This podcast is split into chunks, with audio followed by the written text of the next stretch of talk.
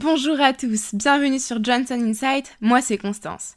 Retrouvez notre tout nouveau format, créé pour mettre en avant les figures du design, les innovateurs hors pair, mais aussi les PMO aux qualités multiples.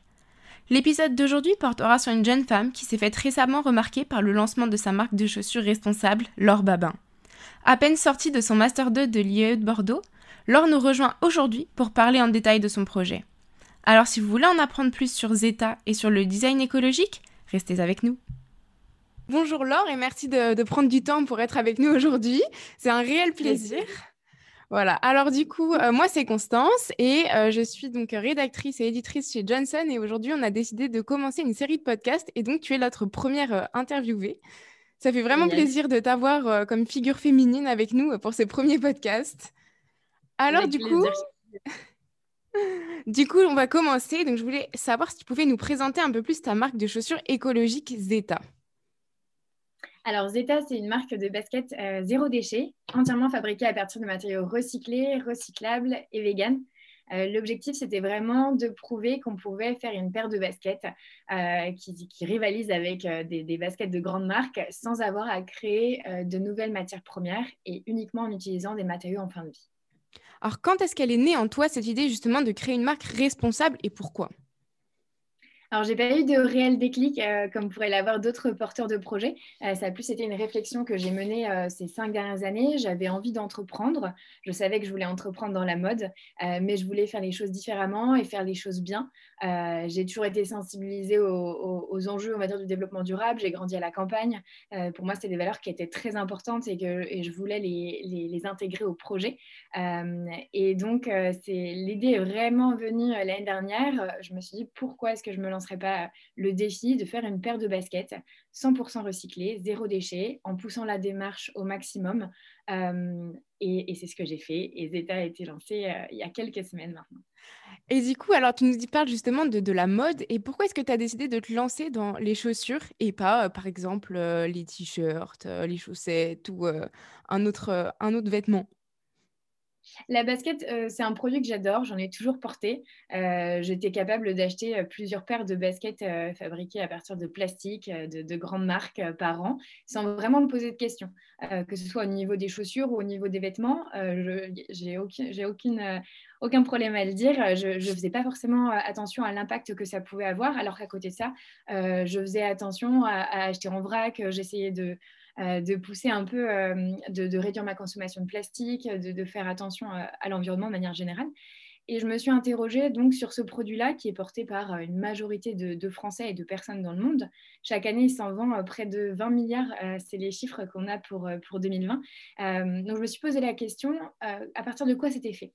Donc, j'ai fait un constat c'était c'est fabriqué à partir de plastique, de polyester, de cuir, de coton soit ce sont des matières euh, euh, qui, qui, sont très polluantes alors qui nécessitent de puiser dans des ressources naturelles limitées.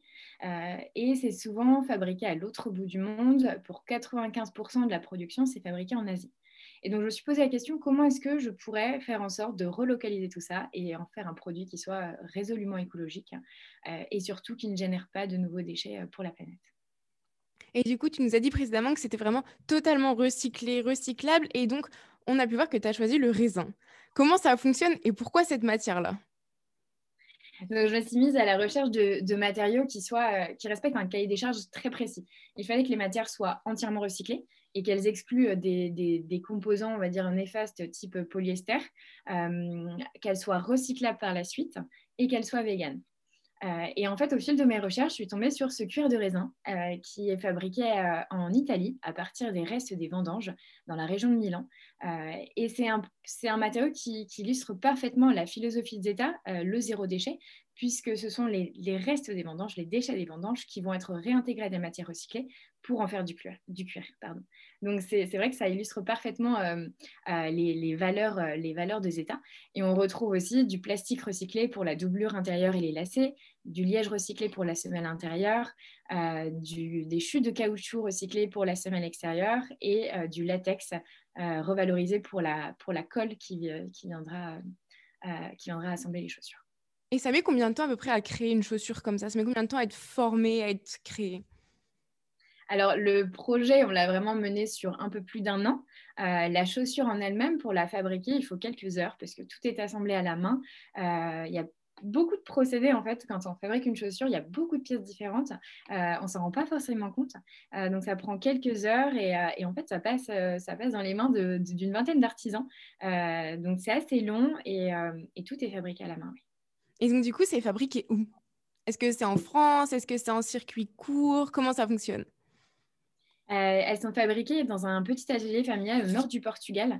Euh, c'est un atelier qui a été créé par, euh, par atelier familial au nord du Portugal, qui a été créé par, un Portugais il y a une trentaine d'années et qui est encore géré par par, toute la fratrie.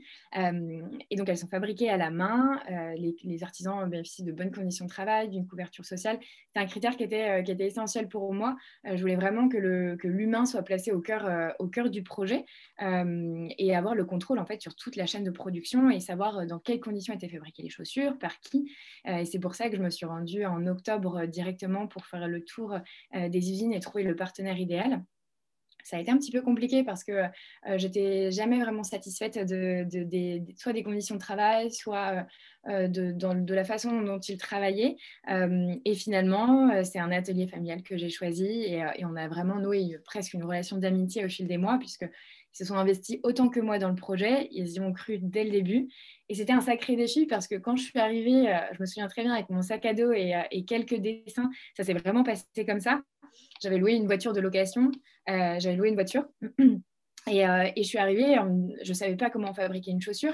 C'était un sacré défi. Et eux, ils, se sont, ils y ont cru et ils m'ont dit d'accord, on suit sur le projet, on va faire cette basket zéro déchet, euh, on, va, on va essayer de faire le maximum pour pousser la démarche, pour en faire une démarche globale. globale. Et en fait, maintenant, c'est je suis ravie de voir que voilà, cette paire de chaussures, cette démarche, cette marque, on l'a co-créée ensemble et ils sont plus que ravis de voir euh, les retombées, euh, les retombées du lancement.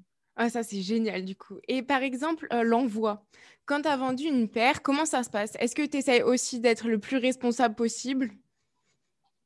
Oui, absolument. En fait, au niveau de, alors déjà au niveau de la boîte à chaussures, de la boîte en carton, elle est recyclée et recyclable. À l'intérieur de la boîte, on a supprimé tout ce qui était emballage en plastique, on ne met pas de papier de soie. Euh, c'est vraiment, on fait le minimum parce qu'on n'a pas besoin de tout ce superflu. Euh, le flyer à l'intérieur de la boîte, c'est un flyer ensemençable, euh, ensemencé. Donc en fait, on pourra le, planter quand, quand il aurait été lu, il pourrait être planté pour en faire, pour en faire des, des, herbes aromatiques en fait. Et, et, donc, alors au niveau de l'acheminement lui-même, pour l'instant, c'est en transport c'est un transport routier. Ça arrivera par camion, euh, donc de Porto à Bordeaux. Euh, on essaye de voir pour faire arriver les chaussures en train, parce que ce serait, au niveau de l'empreinte carbone, ça nous permettrait d'être un peu plus propre. donc on a plein de petites réflexions comme ça qu'on essaye de mettre en place. On aimerait aussi par la suite utiliser des, des colis réutilisables. Euh, il y a plusieurs sociétés qui le font, dont Ipli, euh, à voir si c'est applicable au format de la boîte à chaussures parce que c'est assez volumineux. Euh, c'est des colis qui permettent en fait d'être envoyés par le, consommateur et qui vont être réutilisables une trentaine de fois. Donc c'est assez chouette. donc il y a plein de petites choses comme ça à mettre en place qu'on va pouvoir articuler par la suite. Ah, c'est vraiment quelque chose d'innovant, je connaissais pas du tout. Je savais juste que Nike, on pouvait renvoyer les chaussures, par exemple. Mais là, pour le coup, c'est vraiment quelque chose de, vraiment... Première fois que j'entends ça, c'est vraiment intéressant. Et toi, du coup, dans la vie de tous les jours, est-ce que tu essayes de faire attention à tes déplacements, à ce que tu consommes vraiment? Est-ce que ça se ressent chez toi? Euh, j'ai eu, alors, étant donné que j'ai grandi à la campagne, j'ai toujours été plus ou moins sensibilisée à, voilà, la préservation de l'environnement, au tri des déchets, au recyclage. Et j'ai vraiment une prise de conscience euh, il y a trois ans, quand je suis partie faire un stage au Cambodge. Euh, et au Cambodge, il n'y a pas ce système de, de, recyclage, de tri des déchets. L'utilisation de plastique, elle est omniprésente. et c'est vrai que j'ai été particulièrement choquée euh, et quand je suis rentrée en France, j'ai essayé de plus en plus de faire attention à, à, ma manière de consommer, on va dire. Donc, au niveau de la cuisine, par exemple, acheter en vrac, aller au marché, amener ses sacs, euh, même au niveau de la salle de bain, euh, consommer solide, supprimer l'emballage à usage unique. j'ai essayé au maximum de, mettre ça en place dans ma vie de tous les jours, en, par exemple en me déplaçant en vélo, en transport en commun, en utilisant le moins possible la voiture. et c'était quelque chose, du coup, j'essaye de mettre, mettre en place aussi à travers Zeta. Et justement, on voit bien que toi, tu arrives à faire des démarches que les grandes entreprises n'arrivent pas justement à faire. Euh, les grandes entreprises, la plupart du temps, on voit beaucoup de greenwashing, que ce soit euh, en mettant un logo vert ou en mettant un Made in France. Mais qu'est-ce que tu pourrais conseiller justement à ces entreprises qui ne se débloquent pas pour s'inspirer un peu des petites entreprises comme les tiennes pour pouvoir justement passer au vert et faire vraiment une démarche pour la planète en fait? C'est vrai qu'au début, j'étais euh, un peu sceptique en, me posant la question en me disant pourquoi est-ce que moi, si à mon échelle j'y arrive, euh, en créant la marque, pourquoi est-ce que d'autres entreprises ne pourraient pas prendre le pas? Et en fait, en parlant avec euh, plusieurs, plusieurs dirigeants de, de, grosses marques ou, ou, même un peu plus petites, c'est très compliqué. On ne peut pas leur jeter la pierre. C'est très compliqué quand un système de production est déjà installé, quand ils ont des approvisionnements dans plusieurs parties du monde, de mettre tout ça en place on va dire que pour Zeta, c'est plus simple parce que ces, initiatives euh, éco-responsables sont déjà inscrites dans la raison d'être de l'entreprise, dans les valeurs. Et c'est plus compliqué pour des et c'est plus compliqué pour des grosses entreprises et on ne peut pas leur jeter la pierre. Euh, on va dire que si j'avais des, conseils, euh, des conseils à donner, euh, même si je ne suis pas forcément la mieux placée, mais euh, c'est de faire les choses petit à petit et euh, de, l'intégrer, on va dire, au quotidien. Ça peut être en interne, mais au niveau même des employés, par exemple, voilà, leur, conseiller d'arrêter d'imprimer d'imprimer les documents inutiles, d'envoyer au maximum par mail, de mettre en place des systèmes de recyclage. Je ne sais pas, par exemple, pour, la machine à café, pour les capsules usagées, il y a plein de petites choses qui sont possibles de mettre en place au sein même de l'entreprise. Je pense par exemple bah, Fago, euh, la marque de chaussures Fago euh, et, Textile, qui a relocalisé euh, leur siège social à Nantes pour que, les pour que les employés puissent venir à vélo. Je trouve que c'est une initiative qui est géniale et qu'il faut, qu'il faut souligner. Il y a plein de choses à faire en interne, mais aussi en externe, au niveau même, par exemple, de la production. Essayer de relocaliser en Europe déjà. Alors, euh, peut-être que ce sera, possible dans un second temps, mais au niveau des chaînes d'approvisionnement, au niveau du sourcing, euh, maintenant, on trouve des matières euh, écologiques, responsables en Europe. et donc, il faut grandement penser à, la relocalisation. et je pense qu'on s'en est vraiment rendu compte pendant le, confinement. On est très dépendant de l'Asie, par exemple, alors qu'en fait, en Europe, il y a plein de choses à faire. Et je vais revenir sur le fait que tu as dit que justement, tu pensais que tu n'étais peut-être pas la bonne personne euh, pour donner des conseils, mais je trouve que si, justement, parce que tu es, jeune, tu es ambitieuse, et euh, c'est quelque chose qui est assez important parce que déjà, de un, tu es une femme, et euh, on n'a pas énormément de femmes dans des domaines comme ça. Et je voulais savoir justement, est-ce que, juste du fait d'être jeune, du fait d'être une femme, est-ce que tu as connu des obstacles? Est-ce qu'on t'a déjà découragée? Euh, en tant que femme, non. J'ai eu, la chance de ne pas avoir été. Euh, on ne m'a pas forcément mis de bâton dans les roues. Euh, je pense que c'est de. On est dans une société qui prend conscience petit à petit de l'égalité homme-femme et de l'importance, que ce soit au niveau professionnel ou personnel. donc j'ai eu, eu la chance de. Justement, ça a été valorisé. Euh, là, on m'a mis des bâtons dans les roues, c'est plus au niveau euh, du fait que je sois seule. Je ne souhaitais pas m'associer, je souhaitais vraiment porter ce projet seul, même si derrière moi, il y a une super équipe au Portugal et, au final, on forme, on forme une belle équipe. Euh, mais c'est plus au niveau du fait que je sois seule. On m'a souvent dit, voilà, tu vas pas réussir à tout gérer, tu as un manque de compétences, tu es jeune, tu as 23 ans, tu n'as pas eu d'expérience réelle à part, à part des stages ou, ou des expériences, quelques expériences professionnelles. C'est surtout à ce niveau-là et, en fait, je n'ai pas vraiment écouté. J'ai essayé de, me dire non, moi, pour moi, c'est le bon moment. Je le sens. J'ai envie de créer mon entreprise à ce moment-là. C'est le bon moment parce qu'il faut agir aussi d'un point de vue écologique et, social. Et, donc, j'ai décidé de, continuer seule. Et au final, pour l'instant, ça fonctionne. Et quand tu as commencé à l'IME de Bordeaux, est-ce que tu t'es dit, c'est ça que je veux faire plus tard comme métier? Est-ce que c'est ça? Tu t'es dit, je veux être créatrice? Est-ce que c'est ce que je veux faire? Euh, c'est rigolo parce que, euh, en fait, cette, envie d'entreprendre, euh, elle est née il y a très longtemps. je ne suis pas née dans une, dans une famille d'entrepreneurs ou de personnes ne fait du commerce chez moi. Mes parents sont instituteurs, donc il y j'ai pas forcément été baignée dans, ce milieu-là. mais pourtant, je me souviens très bien, il y a cinq ans, dès mon entrée en, études supérieures, je disais déjà à ma mère, j'ai envie de faire une marque de t-shirts en bio, en coton bio, etc. Donc, j'ai eu beaucoup d'idées durant ces cinq années. Et, euh, et, en fait, il a fallu euh, un petit peu attendre pour que je gagne en compétences et, vraiment me canaliser sur un projet et me dire voilà, c'est celui-ci qui fait sens pour moi, c'est celui-ci dans lequel j'ai envie de m'investir tous les jours, j'ai envie de me réveiller et, euh, faire quelque chose qui fasse bouger, bouger un peu les lignes. et la raison aussi pour laquelle j'ai eu envie d'entreprendre, c'est au-delà de, de l'aspect au-delà de l'aspect de, faire, de faire bouger les choses et d'agir à, mon échelle, euh, c'est que j'arrivais pas à trouver un métier qui puisse combiner tous les domaines en fait euh, qui me plaisaient, que ce soit la communication, euh, la logistique, le commerce, la gestion. et donc je me suis dit, bon, ce métier, il faut le créer. Et quelle qualité tu penses qu'il faut avoir pour bien gérer tout ça? Quelle qualité toi tu as et que tu arrives à mettre en avant pour gérer tout ça?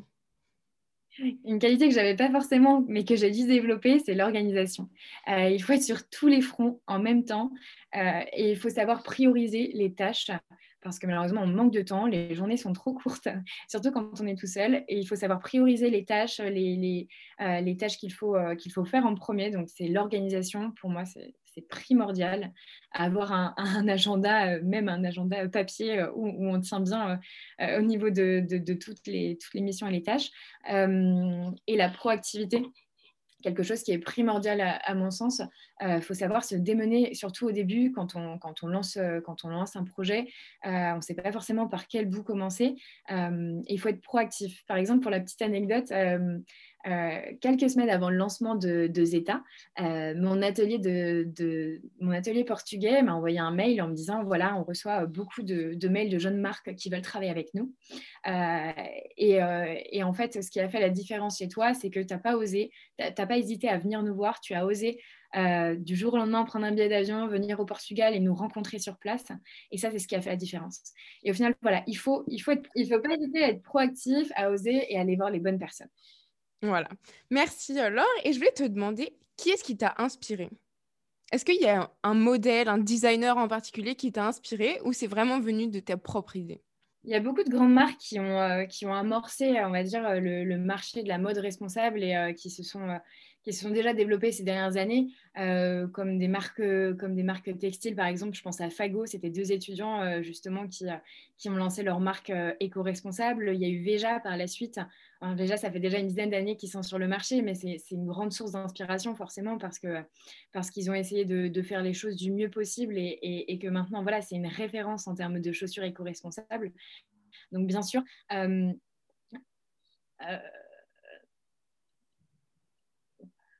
donc bien sûr.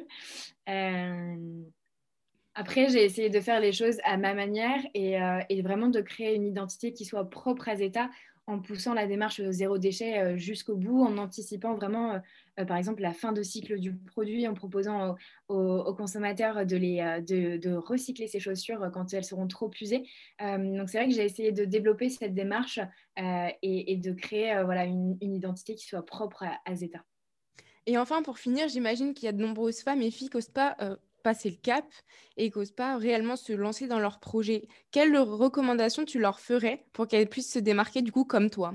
Il ne faut pas avoir peur euh, d'oser. Euh, finalement, je pense qu'en France, on a une phobie de l'échec qui, qui, qui n'a pas lieu d'être parce que finalement, on, en une année, j'ai acquis euh, des compétences que je n'aurais pas forcément acquis en, ayant un poste euh, dans une autre entreprise. C'est très formateur. Il faut oser et, même si ça ne débouche pas sur, euh, voilà, même si ça ne peut pas se pérenniser, ce sera très formateur et il ne faut pas avoir peur d'aller de l'avant. Merci beaucoup, Laure. Merci à Laure d'avoir participé à ce podcast. Nous espérons que ces échanges vous auront enrichi et que vous aurez encore plus envie de passer au vert. N'oubliez pas de vous abonner et de rejoindre la communauté pour ne manquer aucun de nos futurs podcasts.